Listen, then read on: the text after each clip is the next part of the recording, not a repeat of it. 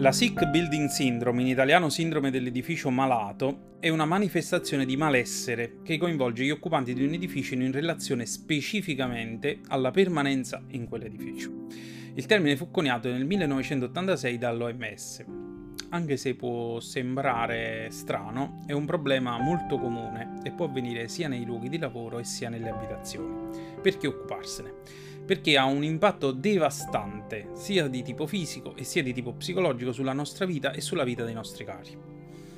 Questo malessere può essere dovuto a una moltitudine di fattori che influiscono in modo devastante sul comfort degli ambienti e addirittura portano a un quadro sintomatologico che non riguarda una singola persona, ma la maggior parte delle persone che vivono in quell'ambiente. Parliamo ad esempio della presenza di polvere, di composti organici volatili, di formaldeide, di gas radon, di legionella, di acari, di tossine, di muffa alle pareti, di campi elettromagnetici, di rumore, di amianto, di fumo di tabacco di legna, di ossidi di zolfo o azoto, di monossido di carbonio o di elevata concentrazione di anidride carbonica. Ce ne sono anche altri.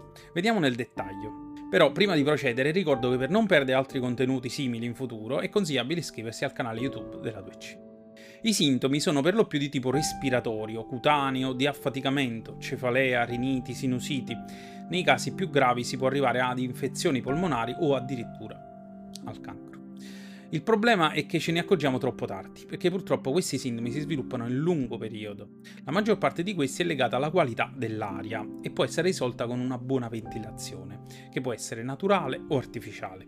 Consideriamo che il 90% della nostra vita lo passiamo in un ambiente chiuso. È una buona usanza aprire spesso le finestre e i balconi, in particolare consiglio di farle anche prima di andare a dormire, perché passiamo un terzo della nostra vita a letto e quindi lì siamo più vulnerabili.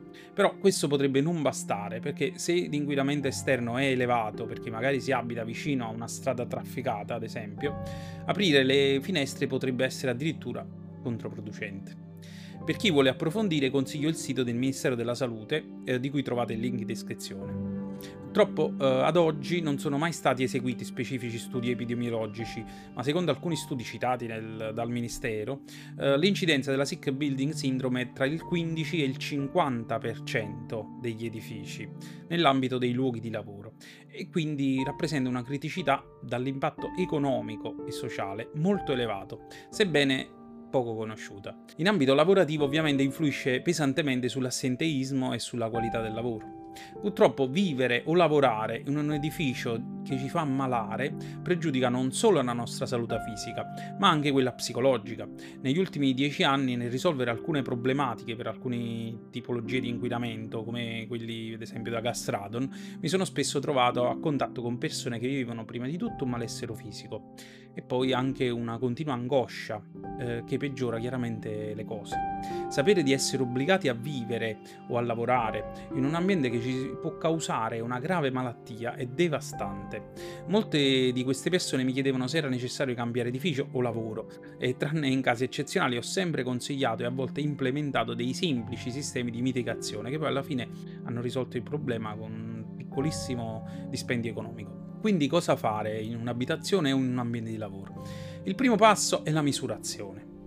Se si avverte il malessere ma non si sa cosa è dovuto, è necessario procedere per esclusione. Quindi innanzitutto si valuta la qualità dell'aria in un certo periodo temporale di osservazione. Per eh, la valutazione si può prendere come riferimento ad esempio lo standard IAQ, eh, Indoor Quality Air, eh, che è un indice internazionale della qualità dell'aria. Poi eh, successivamente occorre procedere con priorità eh, con le misure specialistiche eh, e soprattutto iniziare con gli inquinanti che generano le conseguenze più gravi, cioè il gas radon, i campi elettromagnetici. Eh, dal sopralluogo si può valutare se ci sono mh, possibilità mh, di un sospetto di amianto. Uh, dopodiché si può valutare facendo il sopralluogo le cause più probabili di disagio. Il secondo passo è la mitigazione o l'eliminazione delle cause. Come anticipato, per la maggior parte delle cause può essere risolto con la ventilazione naturale o con l'installazione di apparecchi di ricambio d'aria automatici o in alcuni casi di semplici purificatori. Concludendo, la Sick Building Syndrome o sindrome dell'edificio malato è un nemico insidioso, diffuso e che produce danni nel lungo periodo. Genera disagio fisico e psicologico negli ambienti di lavoro produce anche danni economici e sociali. Risolverlo non è difficile e ci si deve muovere su due step, prima la misurazione e poi il risanamento. A meno di casi particolarmente gravi, costa meno di quanto possiate pensare. Per chi è interessato, la 2C si occupa dal 2008 di misurazioni e bonifica, sia nei luoghi di lavoro e sia nelle abitazioni.